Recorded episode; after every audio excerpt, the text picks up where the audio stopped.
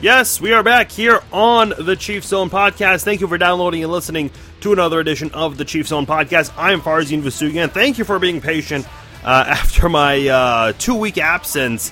I didn't have an opportunity to do a podcast before the Super Bowl, and then after that, I had gotten sick, and then got sick again the following week. So some bad luck there. I generally don't get sick a whole lot. Maybe I'll lose my voice once or twice a year, but never anything serious in which it lasts a couple of days, and I paid the price for that recently, having to make up for all those years not being sick for a long period of time. But I'm okay now, and I'm back nonetheless, so appreciate you guys once again listening to another episode of the podcast. If you guys want to interact with me, you can do so on social media, on Facebook. Like my Facebook page, Farzin Vasoughian, and also follow me on Twitter at Farzin21, and be sure you subscribe to the podcast on iTunes. Hey, let's not waste any time.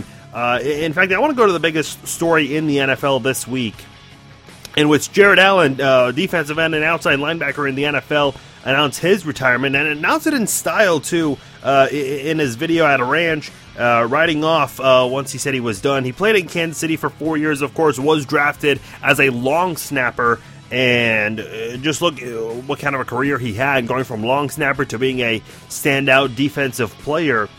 And there was obviously some conflict with the front office at the time when Jared Allen was traded for multiple draft picks in 2008.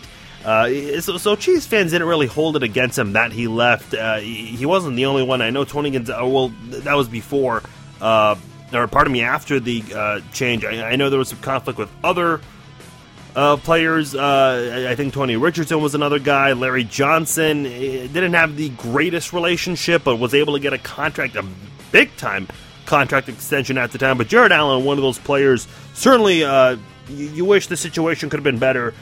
Glad he got a Super Bowl in his career. He got it earlier this month with the Panthers, was with the Bears, but then got traded. So good for him. He really did deserve to play in a Super Bowl. I wish he could have won it, but did not. As far as his time in Kansas City, you certainly wish that his time in Kansas City lasted longer. I think if I put together a list of Chiefs players that we wish played for a longer period of time, Joe Delaney immediately comes to mind. So does Joe Montana. Had a couple of great seasons with the Chiefs, but of course he was a pretty old quarterback in the NFL, so he wasn't able to play for a long period of time. I think not necessarily from a player's perspective, but as a coach, you wish Dick Vermeil could have been in Kansas City longer. A lot of people felt like he could have taken Kansas City to a Super Bowl had he coached for a couple of more years. And Jared Allen's another guy on that list. I mentioned Dick Vermeil. Dick Vermeil was the one who drafted Jared Allen in the fourth round, if I'm not mistaken. I don't have his draft history in front of me, but really, one of the things that stands out to me about Jared Allen is that this is a guy who, to me, is a true definition of a person who can rebound in life. And let's not forget, this guy had 2 DUIs and missed 2 games, the first 2 games in the 2007 season, and despite playing just 14 games, he led the NFL in sacks that year with 15.5. And he also had Tamba Hali on the other side, who I know Tamba Hali in 2007 isn't what he is right now, or what he's been the past couple of years. But still, to be able to do that, Tamba Hali was a pretty good player at the time, too. So to see Jared Allen be able to do that, lead the league in sacks, doing it in just 14 games rather than playing an entire 16-game season, that says a lot about a guy. He came very close to shattering Michael Strahan's record for most sacks in a single season with the Minnesota Vikings. I think that was the same year Brett Favre went there in 2010, if I'm not mistaken. And that was a great year for the Minnesota Vikings, despite falling short against the Saints in the NFC title game. But a great career for Jared Allen. Easily one of the top defensive players we've seen. And there's no question in my mind. He's on his way to Canton, Ohio. It's just, who does he go in as? He played for the Vikings the longest. I think that's where he had a more notable career. Of course, Kansas City gave him a start here. Went to Chicago, had a more forgettable career. Came to Carolina, and it was kind of a Raul Ibanez type of guy. or a Johnny Gomes kind of guy for the Kansas City Royals the past couple of years when they went to their World Series back-to-back years. That's kind of what Jared Allen was, and he still contributed on the field, too, for the Carolina Panthers.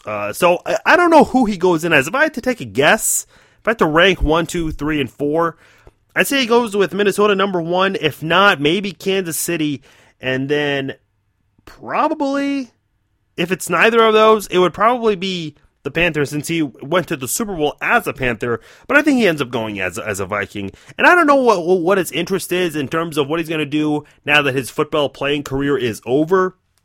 If he wants to coach in any way or get involved at a bigger level. Dick Vermeil, of course, is not involved.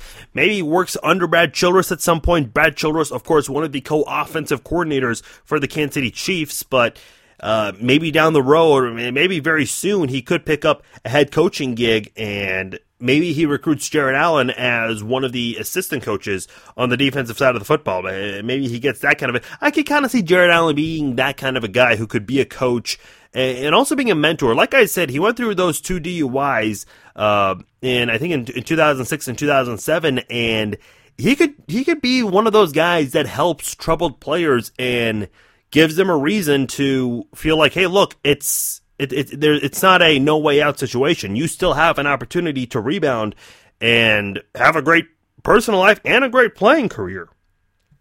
So I think Jared Allen would be able to fit that kind of a role. But what he does, obviously, it depends on him, and you have to consider family situations, where you want to live, what you want to do, how close you want to be, because coaching in the NFL, it is pretty challenging. A lot of college coaches who have been in the NFL have talked about how there isn't as much family time in the NFL as there is as a college coach. Still both busy gigs, but coaching in college allows some of these guys to have more personal time versus coaching in the NFL. One of the other stories I want to talk about, and I don't want to touch too much on this because this was old news. It happened a couple of weeks ago, but of course, couldn't do a podcast at the time. But Travis Kelce did earn a 5-year, $46 million deal with the Kansas City Chiefs, and I think this is a really good move.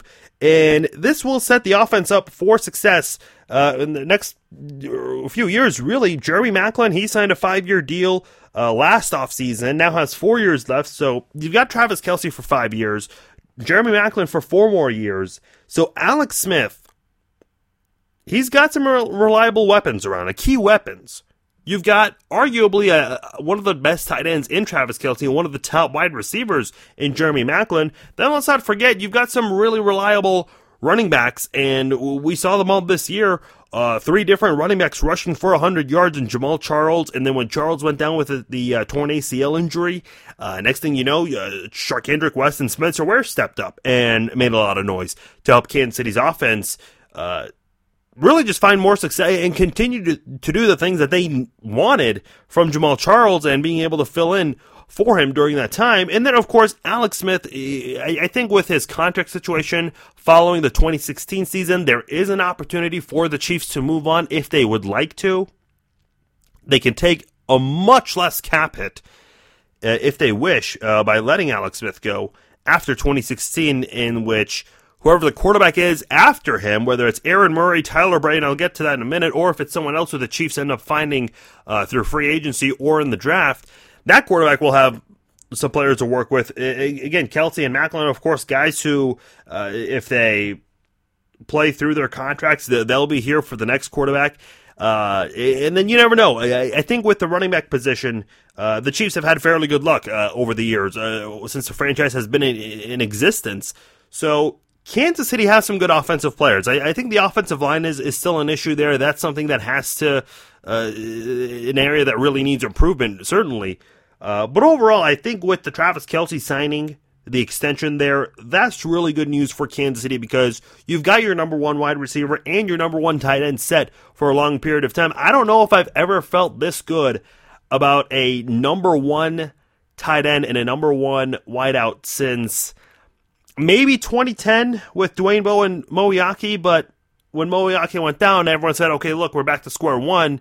So I think before that, at least in terms of long-term, I think Tony Gonzalez and Eddie Kenneson. Yeah, I think this is really the best Kansas City has had since 88 and 87 were playing with each other and helping out Trent Green, and had really one of the better offenses in the NFL. Of course, that was morely noted with Priest Holmes in the backfield, but the passing game was still a big factor too. And Trent Green he did very well and got a lot of help because of the offensive line and those two primary targets. And Alex Smith, and by all means, I'm not comparing Travis Kelce to Tony Gonzalez or Macklin to Kennison, but I think those are that's really, I guess, the best way to put it. That's what Kansas City has had. That's the best Kansas City's offense has had since the Dick Vermeil era, really.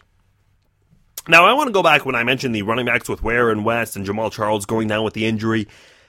Marshall Falk made an interesting note saying that the Chiefs should move on and cut ties with Jamaal Charles, and I could not disagree anymore. Now, when I asked this on the Facebook page and on Twitter, everybody disagreed with him, and I think a couple of people agreed with him, and I'll explain why I think those people are wrong. Everybody had this notion of, oh, no, Jamal's a long-term guy. He's been here for a long time. He's my boy. People were really offended by this because Jamaal Charles has been a big part of this franchise really since a year or two after he got drafted when Larry Johnson was let go. Jamaal Charles was really the primary guy for this franchise since 2009. Yes, he's gone down with a couple of injuries, but anytime he's played, he's always been a big part of the offense. I mean, he's really carried a large percentage of this offense in terms of not just yards, but scoring as well, especially in 2013. Now, I mentioned this in the last podcast.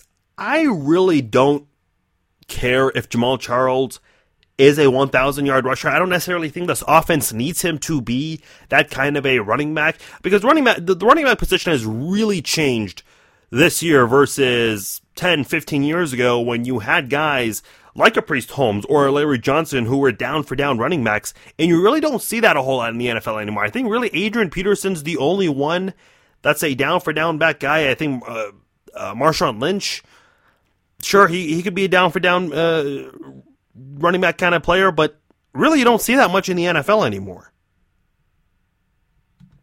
And I mentioned this in the last podcast. If the best thing the Chiefs could do, let Jamaal Charles be the primary guy, and then let other guys contribute. Charcandrick West, Spencer Ware, and listen, even if West and or Ware don't come back, and I said this a moment ago, the Chiefs have had good luck throughout their existence here in Kansas City with the running back position. A lot of great running backs over the years, especially whenever a running back goes down with an injury. We've seen it quite a lot since Priest Holmes has been here. Priest Holmes coming in here from Baltimore, he turned into a top-notch running back. He goes down with an injury. Derek Blaylock, Larry Johnson, they take over, and they help carry the offense. Then when Larry Johnson goes down with an injury, the Chiefs didn't have a whole lot of success there at the running back position, but after getting into some trouble and the Chiefs cutting ties with him, next thing you know, Jamaal Charles steps up. He becomes the primary guy. And then when he goes down, Nile Davis, he had a couple of 100-yard games, helped out the Chiefs. Now, here's the thing that a lot of Chiefs fans, those who do agree with Falk's comments, a lot of people said that the Chiefs won games. They went, 11-2 or 11-1 without Jamaal Charles. And I know in 2011, when Charles got injured in week 2, with the same injury, it was just the opposite knee, the Chiefs went on to lose, I think, one more game. But after that, they went on a surge, going on a 4-game winning streak. And at that point, did lead the AFC West with a 4-3 record. And that was right after the Monday Night Football game, the infamous game on Halloween, where Phillip Rivers fumbled the snap and the Chiefs kicked a field goal in overtime to win. But, of course, that was overshadowed eventually when Tim Tebow filled in for the Broncos, and I don't think Chiefs fans want to relive that part there. But my point is, the Chiefs have found some success without Jamaal Charles. I think if you told me before the season that the Chiefs would have made the playoffs without Jamaal Charles, I would have said there was no way. There's absolutely no way. Charles is a huge part of the offense, but I think in a way, injuries can be a blessing in disguise. And I hate to say that, but the Chiefs did find more success. People are absolutely right. I don't necessarily think the Chiefs are better off without Jamaal Charles.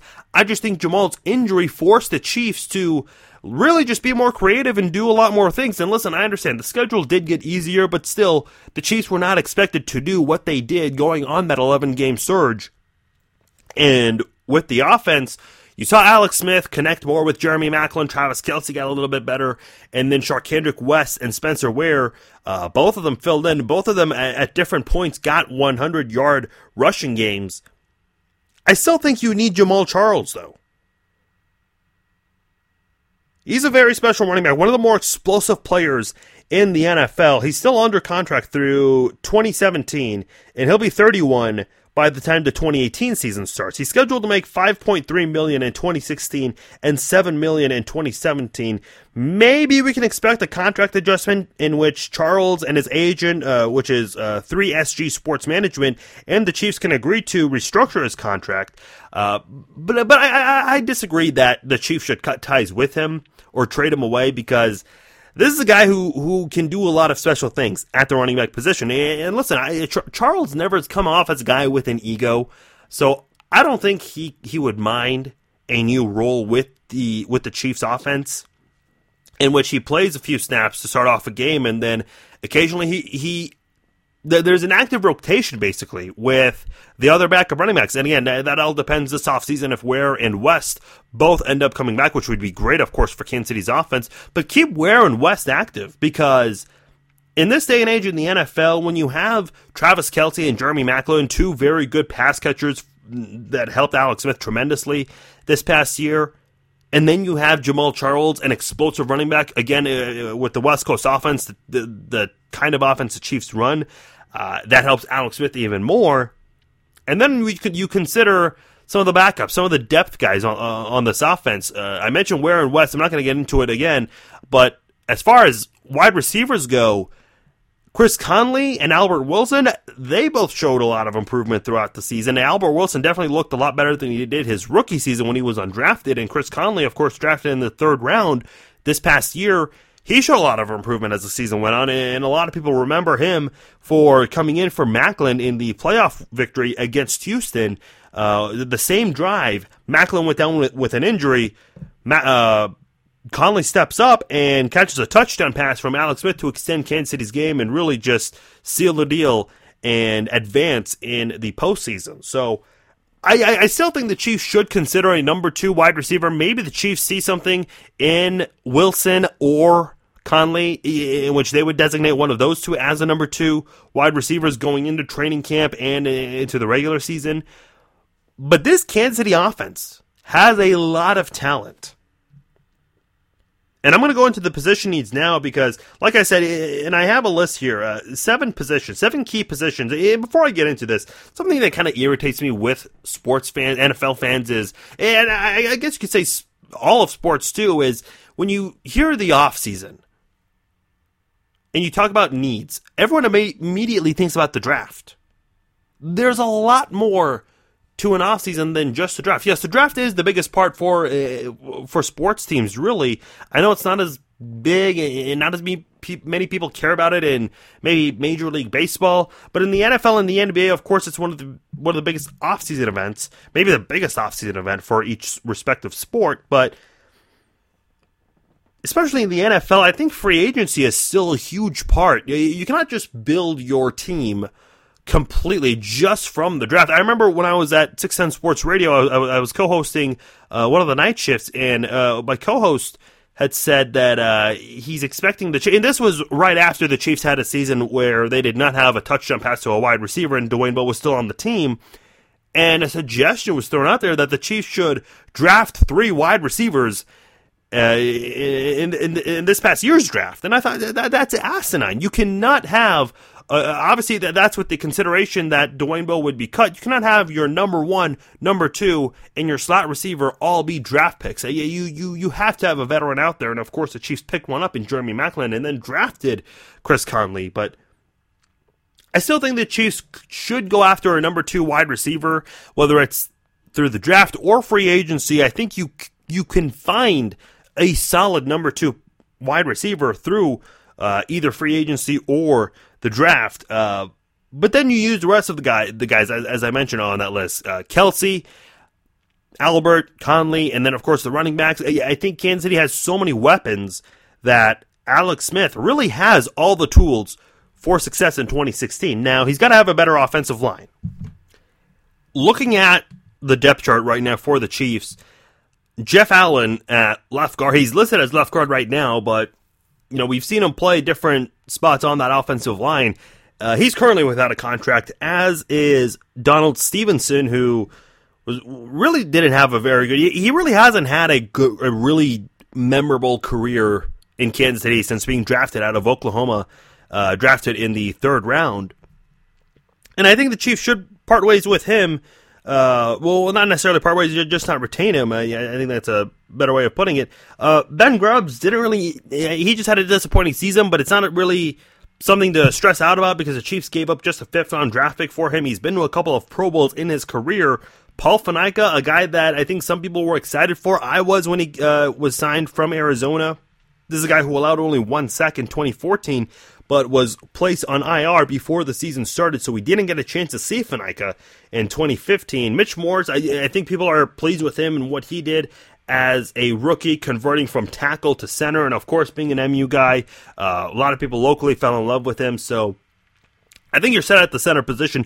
The position that I think a lot of people are on the fence about, and maybe more so people would rather see a change. I personally don't, and that's left tackle with Eric Fisher, and Eric Fisher has switched a couple of times in his career. He was at right tackle when Brandon Albert was here during Fisher's rookie season, played a little bit of right tackle this year, but then converted back to left tackle. Here's my thing with Eric Fisher. There are some games where, and listen, with the offensive line position, a lot of times if an offensive lineman has a bad game, it's very noticeable. If an offensive lineman has a great game, it's not noticeable. And if we don't notice offensive linemen, that's generally a good thing. With Eric Fisher, there have been some moments in his career where he has had really great games against some really good pass rushers. I think the start of the 2014 season, he went up against some really top-notch pass rushers, guys like Olivier Vernon, Von Miller in Week 2 against the Denver Broncos, and then I think Chandler Jones from the New England Patriots on that Monday Night Football game when the Chiefs blew out Brady and the Pats. Eric Fisher did really well against some of those pass rushers, and then as the season progressed, he went back to being the Eric Fisher we remembered from his rookie season on right tackle, so we've always seen this imbalance with Fisher. Fisher had an amazing game against J.J. Watt in the playoff victory, and of course, a lot of Houston Texans fans booed him. There was a moment where Eric Fisher had a pretty big block on J.J. Watt. J.J. Watt gets injured, and Fisher got booed at the stadium because, look, let's face it, the Houston Texans, their most precious and favorite player, got injured. And again, it wasn't like it was anything dirty. I mean, Fisher was just playing hard. But he got booed. But nonetheless, Fisher was actually noticed for having a great game. And again, offensive linemen, they generally don't get noticed or talked about when they have a great game. And if that's the Eric Fisher we can get, like I said, from the beginning of the 2014 season and how he played in the first couple of games there against J.J. Watt in the playoff game, if that's the Eric Fisher we can get on a consistent basis, if he can limit his bad games to maybe just one to... Everyone has a bad game in the NFL. Every single player does. But if Fisher can limit his bad games to maybe just one or two games, maybe three tops, I think you consider that a success with your number one overall pick in 2013. I know that was not a great draft class for players overall, but that was the best option the Chiefs could have gone with, and Fisher has shown a lot of flashes. He really has, and I think the Chiefs should keep him at the left tackle spot. I think he's got to be able to show consistency. He's been able to prove that he can play against some of the best defensive ends and outside linebackers in the NFL. He's just got to do it consistently. So as far as the offensive line, which two spots I would want to see a change in. I would say the left guard spot, assuming Jeff Allen does not return. Jeff Allen, I don't think he's a bad offensive lineman, but he's not great either. I think the Chiefs could use a little bit more help, especially to make the left side stronger with Fisher, Allen, and then at center with Mitch Morse. Laurent Duvernay-Tardif didn't necessarily have a horrible season either. Ja Reed, Donald Stevenson, those are the two right tackles from 2015. Fisher did play a little bit, but moved back to left tackle, like I said. Ja Reed, again, I'm not crazy about Ja Reed. I don't think he's awful either. I still think there's some improvement. And again, with running backs that the Chiefs had, with Jamaal Charles and Charcandrick West, guys that like to attack the outside, especially when running backs have that high level of speed and acceleration, they love to attack the outside. So I think the Chiefs should invest in trying to find a good right tackle. I know the Chiefs haven't had a lot of good luck at that position. They had Eric Winston in 2012. That, of course, was a disaster, especially with that situation with fans apparently cheering an Matt Castle injury. And after that, he was let go following his only season with the Chiefs. So I would say left guard and right tackle. Those are the two spots that the offensive line, the Chiefs, should look to add a new talent there.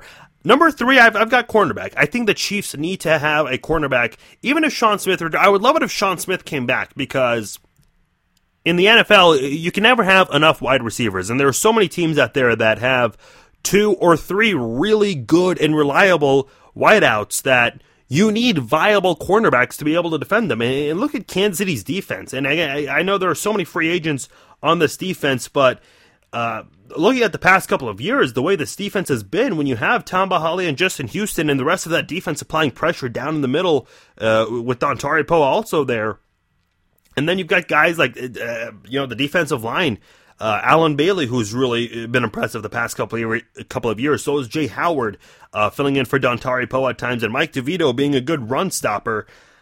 This is a defense that really helped out the secondary. Guys like Eric Berry, Sean Smith, and I know Eric Berry and Brandon Flowers, before Flowers was let go, Berry and Flowers, they were a nice cornerback safety duo. Ron Parker, I think he's shown a lot of improvement this year.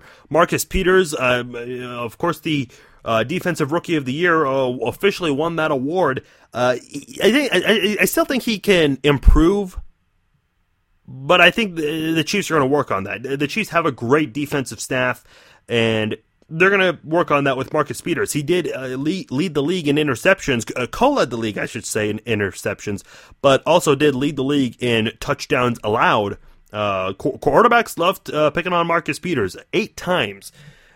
He was scored on this season. So the Chiefs definitely need to work on that with Peters for 2016. But I still think with pass rushers, you can improve. Not necessarily improve. I just think pass rushers in the NFL, they're the difference makers in games. They can make secondaries look really good. They can make an average cornerback look good, and good safeties and cornerbacks look great.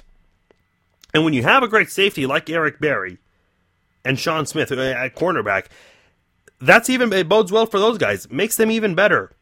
And the Chiefs have a lot of guys that they rotated with. Tyvon Branch, Hussein Abdullah, Jamal Fleming. Those three, however, all of them without contracts. So the Chiefs, it's going to be really hard to retain all of these people. Realistically, it's not going to be easy to do. Tamba Hali, of course, was willing to come back for less money. Derek Johnson went on the record saying he wants to be a Chief for life and would be willing to take less money. So you don't have an ego with Derek Johnson and Tamba Hali. With their ages, you know that realistically they will take less money. But Josh Maga showed some flashes at inside linebacker the past couple of years. So I think he's a guy who can maybe step up and have a bigger role also while playing alongside DJ. Tamba Hali, I'd love it if he was on the team. I mentioned this on the podcast a couple weeks ago, how the Chiefs can use Hali in 2016, and that he could come back for less money. I mean, he was willing to do it in 2015. I'm sure he'd be willing to do it again, or maybe for 2 more years. And Dee Ford, we saw a lot of great things from Dee Ford towards the second half of the season. Keep Dee Ford active. I think Justin Houston, you want to keep him on the field as much as possible. Tamba Hali too, but with Hali and how the Chiefs used him in practice throughout the week, with protocol being that he was only in full participation once a week, have Dee Ford and Tamba Hali really just split playing time. Because one, Tamba Hali is going to be kept fresh, and so will Dee Ford. And then, of course, Dee Ford, he'll of course fill in for Justin Houston at times when he needs to. At that point, you've got a really fresh group of outside linebackers who are not tired, even during long drives. So I think that's going to really bode well if the Chiefs can keep Tamba Hali, bring him back for a year, or maybe 2 years, which would be great. Tamba Hali led the NFL in quarterback pressures with 50, according to Pro Football Focus.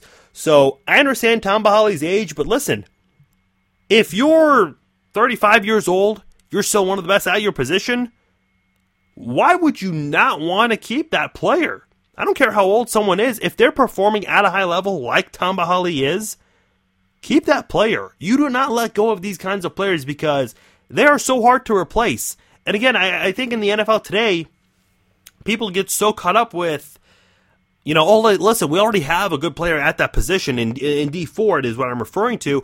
I think you still have to have great depth in the NFL too. Sure, you got to have the right 22, but if you can have a good 44 and then, you know, form that into a strong 53-man roster, there's a reason why teams have 53 players rather than just 22. You've got to have these guys that come in filling for injuries or keep a guy fresh. If stamina is a little bit of a factor, especially during long drives for a defense, the Chiefs need a guy like Tamba Hali, Dee Ford, and Justin Houston to be active. So I hope the Chiefs can find a way to keep Tamba Hali for the upcoming season and then find a way to lock up Eric Berry and Sean Smith. And like I said, I think Derek Johnson would be willing to come back for less money. At that point, I think the only casualties you'll have would be Mike DeVito and Jay Howard, which I think would be replaceable. I mentioned also defensive end is another position of need for the Chiefs this offseason. I also mentioned number 2 tight end because Alex Smith really does love throwing to tight ends. Of course, he had a good rapport on the field with Vernon Davis in San Francisco, has had great chemistry with Travis Kelce here in Kansas City. But the Chiefs should consider another tight end. I know Demetrius Harris, he had some flashes, but you also want to see that big consistency, not just flashes. So to me, and I was very surprised when I heard about this when the Rams let go of a couple of really good players, Chris Long, Laurinaitis, and Jared Cook, but I'd be intrigued to see if the Chiefs take a shot at Jared Cook and have him come in as, you know, being a veteran guy and being a number 2 tight end next to Travis Kelce or opposite of Travis Kelce to help this offense, because the way this offense operates and the way Alex Smith plays, running backs and tight ends are heavily involved in the passing game. And I think it would benefit Alex Smith if he had a Travis Kelce on one side and then Jared Cook on the other side. So I think that's something to consider for the Chiefs this offseason, now that the Rams decided to let him go. The LA Rams, that is. I may have said the St. Louis Rams, but of course we've got to get used to the fact that they're now on the West Coast. But nonetheless, I think that's something the Chiefs should definitely consider this offseason with Jared Cook now being available in free agency. And, of course, that'll open up early in March. As far as other positions, I going back to Tamba Hali and Derek Johnson for just a second, I think the Chiefs should consider backup outside linebackers and inside linebackers. I know Josh Maga, I think he's ready to step up, like I said, but I think you'd like to have guys who can come in and learn from him, and maybe the Chiefs don't need to do that. They did draft DJ Alexander and Ramick Wilson, both in back-to-back rounds in this past year's draft in the 4th and 5th rounds. Alexander in the 5th round and Wilson in the 4th round. So maybe the Chiefs don't do that and go ahead with these guys, and hopefully they can learn a lot from DJ and Maga, of course. But as far as outside linebackers, if Frank Zombo doesn't come back, maybe Desmond Moses continues to be a big part of the defense at outside linebacker as a backup, and maybe can learn from Houston and Hali and Ford as well, who I'm sure is going to be getting much more playing time in 2016. I was going to mention a backup quarterback, but I decided not to. I think the Chiefs are going to be okay if they don't seek a backup quarterback. And Chase Daniel, of course, he's available, and there's a lot of speculation that he will go join Doug Peterson in Philadelphia, which is totally understandable. I think a lot of people are expecting that. Maybe a guy like Nick Foles could come to Kansas City and reunite with Andy Reid. I'm putting Michael Vick out of the question because I think at this point, if the Chiefs wanted to bring in Mike Vick and have him reunite with Andy Reid, I think they would have done that by now, but I'm guessing there's no interest in that. Otherwise, it would have happened. There have been plenty of chances to bring Mike Vick to KC, and that just hasn't happened yet.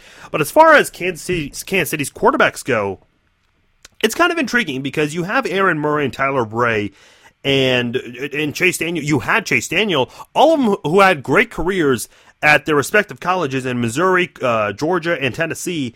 Now it's just Aaron Murray and Tyler Bray. I mentioned both did great in college. Aaron Murray shattered almost every passing record at Georgia, and Tyler Bray did good in Tennessee. And what's interesting is right before the 2015 season, the Chiefs put Bray on the non-football injury IR list and signed him to a 2-year extension through 2017 worth $1.97 million. So I don't really know how to read that or what to expect. The Chiefs obviously see something in Tyler Bray that we don't, because we haven't seen Tyler Bray nor Aaron Murray take a regular season snap. I think that's something that people need to keep in mind. But I don't think that necessarily means they're bad.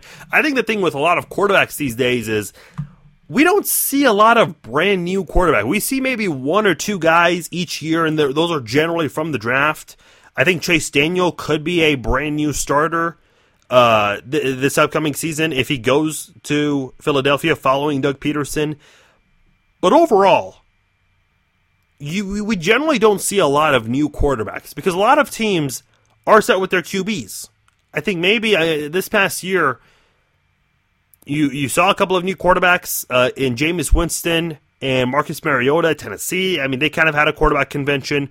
And I'm excluding teams that went through injuries because obviously those are unexpected. You can never prepare for injuries. But at the same time, you've got to have you have backup quarterbacks for a reason. I mean, like I said earlier, you have a 53-man roster for a reason.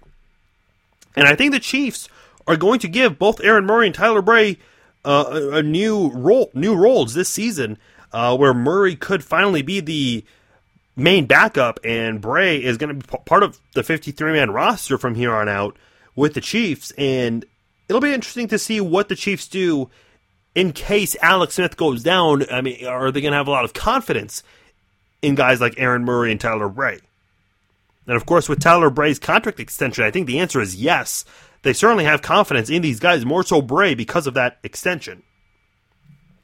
One last topic before I sign off here on the Chiefs Zone podcast. Appreciate you guys listening to the podcast. Be sure you subscribe on iTunes, and anytime you're on iTunes and a new episode comes out, it'll be downloaded to your iTunes library. And also interact with me on social media. Follow me on Twitter at Farzin21, and also like my Facebook page, Farzin Vasoughian. One thing I want to talk about, because something that I've noticed with the Kansas City Chiefs since 2010, and I remember going into the 2010 season, for those who have been listening to the podcast for a long, long time, I said before the season that the Chiefs were going to win 10 games that year, which they did. And I said that because I looked at the schedule for that season before things kicked off, and I looked at a lot of the defenses and how they did against the run, and all of them were terrible against the run the previous year, and none of those teams really did much to try and improve against the run.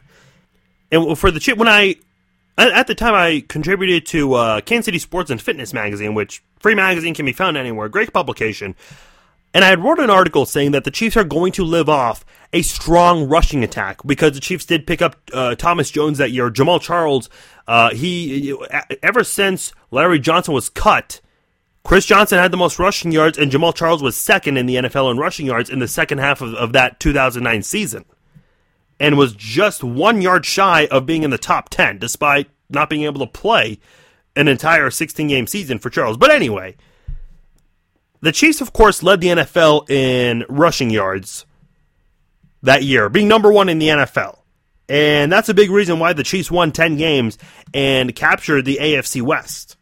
And that, of course, is the last time the Chiefs won a division title.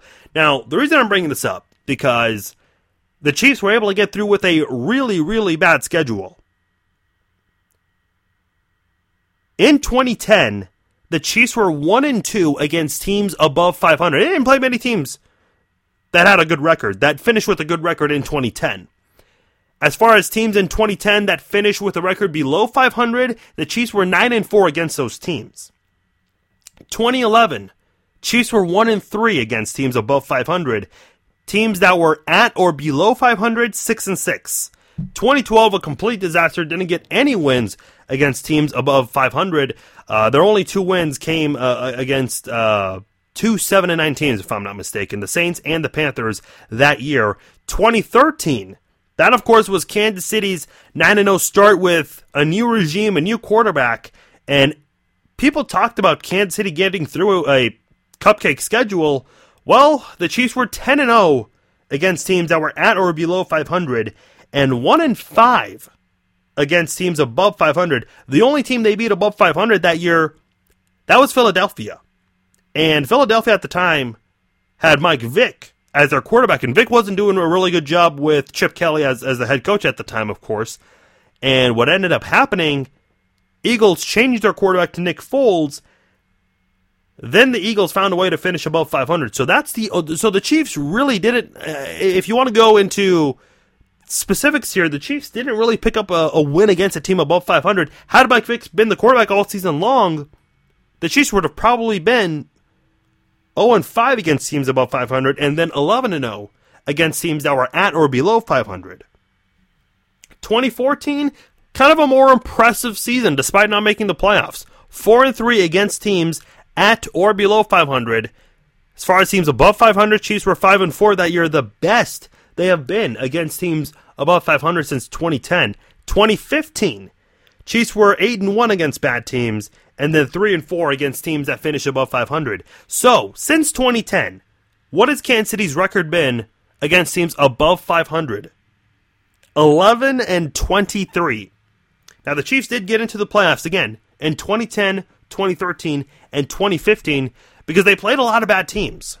2015, they lost to just one team that finished below 500, and I believe that was the Chicago Bears. 2013, they didn't lose to any bad teams, and in 2010, lost to a couple of bad teams that year, but still managed to collect enough wins to get through that season and come out on top in the AFC West. Does this concern you guys at all? Let me know on the Facebook page. Like I said, like my Facebook page, Farzin Vasoughian, follow me on Twitter at Farzin21. I really want to know because I think in the NFL, you have to be able to prove yourself. I know it's not college football or college basketball, but you still have to prove yourself and be able to come away with quality victories. Because fans will take you very seriously, and so would the media. Now, I know what a lot of people will say. Who cares what people have to say? But let's face it, 9 times out of 10, public perception is generally correct. I know in Kansas City that's a crazy thing to say because look at the Kansas City Royals and how they're predicted to do every single year lately. But in the NFL, I think the Chiefs have always been that team, and people have noticed this. People have talked about this. The Chiefs have been that team that have been able to get through because of an easy schedule. Multiple occasions. As I just said, 2015, 2013, and 2010, 3 different years in the last 6 years in which the Chiefs lived off a very easy schedule and found a way to make it into the postseason. I'd love to see in 2014, I thought it was just a complete letdown when the Chiefs went through those struggles, had that 3-game losing streak against the Raiders, the Broncos, and the Cardinals. Just didn't really show up in those 3 games, and that really was the reason why they didn't make the playoffs, because they played really well against some really great football teams that year, beating both the Seahawks and the Patriots, the 2 number 1 seeded teams that met in the Super Bowl that same season. And on top of that, they beat a lot of good wild card contending teams. Teams that really the Chiefs were basically going up against because a lot of people expected Denver to win the AFC West. So the Chiefs, with the way they were going, they were expected to win the wild card that year. And once they ran into a brick wall with that 3-game losing streak, that eventually turned into a dream instead of a reality. So overall, Kansas City, like I said, 11-23 the last 6 years against teams that have a winning record. And as far as what their record is against teams that finish with a record at 500 or worse, 39-23, which is obviously you want to have a good record, so that, there's nothing wrong with that. But to be 11-23 against winning teams, you want to be able to do more. You want to be able to prove yourself against the best, really. And I don't mean to bring up those cliches, but in order to beat the best, to be the best, you have to beat the best. And for Kansas City, they haven't been able to do that a whole lot, which is crazy because in 2014 they beat the two teams that met in the Super Bowl. And just this past year, they split with the team that won the Super Bowl in the Denver Broncos. So the Chiefs have been able to win against the teams that win the Super Bowl, or at least play in them. But they're not able to have overall consistent success. And I think that's something that this franchise needs to find a way, because they're going to have some tough games in 2016 against really good teams. Schedule will be out the week of the draft, but the opponents are already set. And the Chiefs, they're going to have Denver twice. They were able to sweep the Raiders and the Chargers, but again, divisional games, you never assume those. I think the Buccaneers are definitely going to take a turn in the right direction. I think the Saints are definitely going to improve this season. The Chiefs don't necessarily have a challenging home schedule. You've got the Raiders and the Chargers, who you've been able to handle at home the past couple of years. Jacksonville, Tennessee, teams that don't necessarily pose as threats. New Orleans, they didn't have a great season, but I still think the Saints and the Bucs will improve. And then you have the Jets. As far as road games, I think the Houston Texans, they're a quarterback away from being successful. The Colts, they had a bad season. I think they're going to be able to rebound from that. Atlanta, I'm always up and down with Atlanta. Matt Ryan's always been inconsistent in his career. You have Carolina. Of course, they went to the Super Bowl. And then you have Pittsburgh. In my opinion, they've got the most dangerous passing threat with Big Ben and Antonio Brown. So you're going to have a lot of tough games on the road. And the Chiefs were very dominant on the road. They had a bigger margin win with their points in road games rather than home games, which kind of weird, but hey, as long as they found ways to win, which is what they did. But I think it's going to be the opposite in 2016. I think you've got to find a way to go 8-0 or 7-1 in your your home games, because on the road, again, division games, you can never be certain with those. And then you've got a couple very challenging games, teams that are, I think, very capable of making the postseason. Obviously, the Panthers, I think they're going to go back to the playoffs again for a third year in a row. Actually, I believe it could be their fourth year in a row. I take that back because in 2013 they also made the playoffs. So that's a team I think you can pin down winning the NFC South. And then Indianapolis, I think they can bounce back. Houston, they could probably be a wild card if they don't win the division. I think you'll see two teams from the AFC South make it to the playoffs. So the Chiefs do have a lot of challenging games, more so on the road than at home for 2016.